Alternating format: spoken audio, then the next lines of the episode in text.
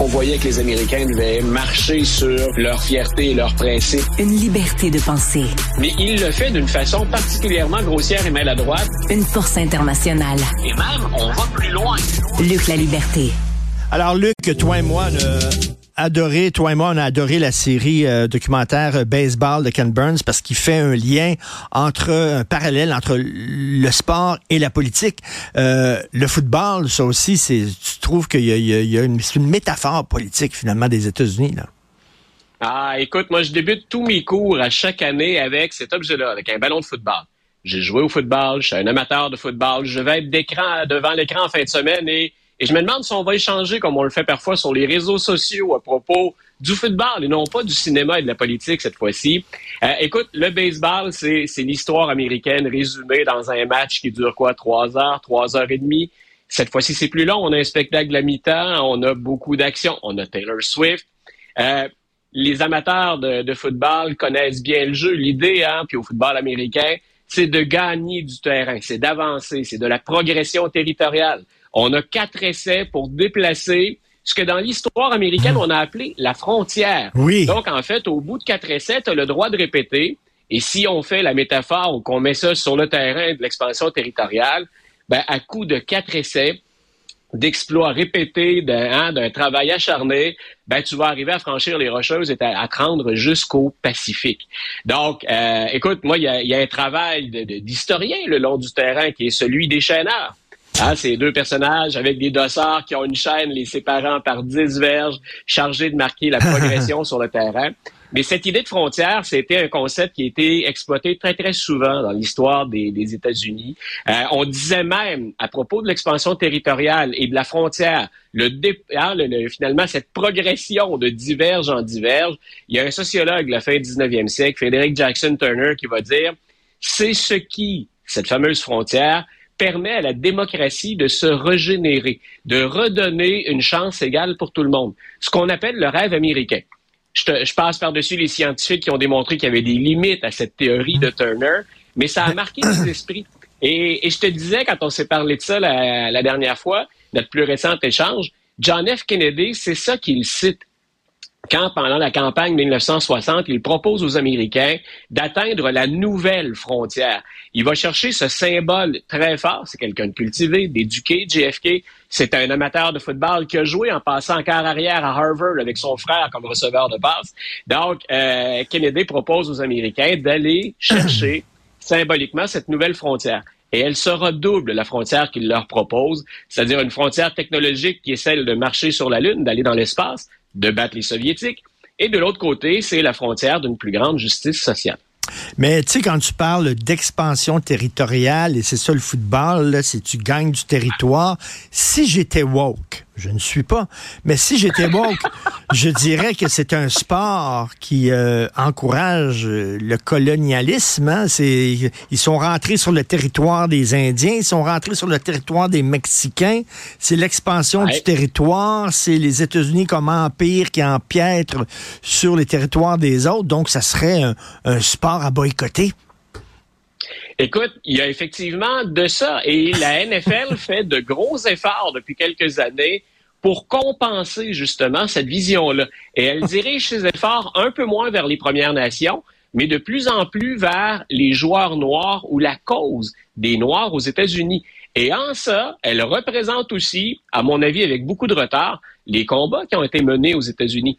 Quand je te dis que le football, c'est très américain, c'est un sport qui est très violent. Écoute, on, ne pourrait pas se permettre, toi et moi, de frapper des gens comme ça dans la rue et s'en sortir.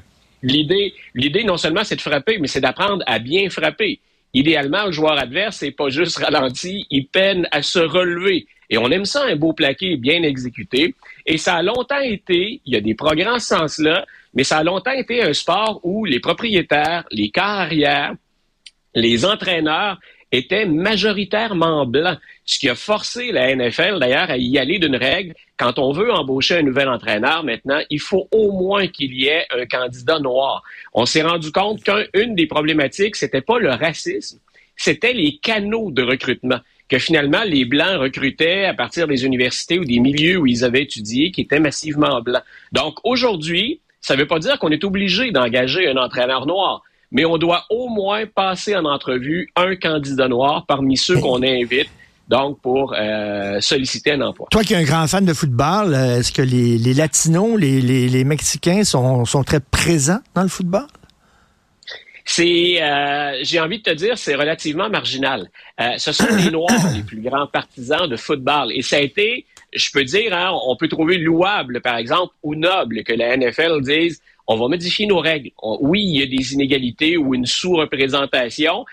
on le fait pour des motifs d'affaires aussi, pour être honnête. Euh, les gens à qui on risque de plus déplaire, ce sont les, les, partisans noirs. Tout comme, je sais pas si tu te souviens, Nike avait appuyé Colin Kaepernick quand ben il commence à mettre le genou au sol. Euh, Nike mise aussi sur une rentabilité. La plupart des gens qui achètent des souliers de sport Nike, ce sont de jeunes noirs. Donc, est-ce que ça enlève une certaine noblesse à la cause? Disons que ça ne nuit pas vraiment aux affaires. Que si on a à s'engager, pourquoi pas là? C'est là où il y aura les pertes ou qu'on essuiera les pertes les moins, les plus, les moins importantes. Excuse-moi, je parle la voix rapidement. Biden ne sera pas accusé pour sa gestion des documents confidentiels. Puis là, dans le rapport, on a dit oui, mais tu sais, c'est parce que c'est un, un, petit vieux sympathique. Des fois, il y a des oublis. Des fois, il perd la mémoire. Il a pas aimé ça, Joe. Euh, on peut le comprendre, mais le pire, écoute, ça ne s'invente pas. Cette semaine, c'est une des, semaines les plus horribles pour Joe Biden au plan des perceptions et de l'image. Il s'est trompé avec les présidents français et il a mêlé les présidents français qui vivent pas du tout à la même période. Ils se sont pas croisés dans la même semaine. Il a fait la même chose pour la chancellerie en Allemagne avec Mme Merkel et M. Kohl. Et hier, alors qu'il est en train de dire ma mémoire, elle est bonne. J'étais étonné, honnêtement, que celui qui a enquêté souligne à ce point-là ses problèmes de mémoire, mais c'est sorti. Il faut, faut jouer, il faut gérer ça. Et en s'expliquant, M. Biden, comme c'est le cas, est sur le point de s'en aller après avoir dit j'ai une bonne mémoire. Il y a des journalistes qui le relancent pour lui parler du Proche-Orient, pour lui parler du Hamas, pour lui parler de la Palestine et d'Israël. Et là, il dit qu'il a parlé justement au président Sisi du Mexique d'ouvrir la frontière pour permettre aux, aux réfugiés palestiniens d'entrer chez lui.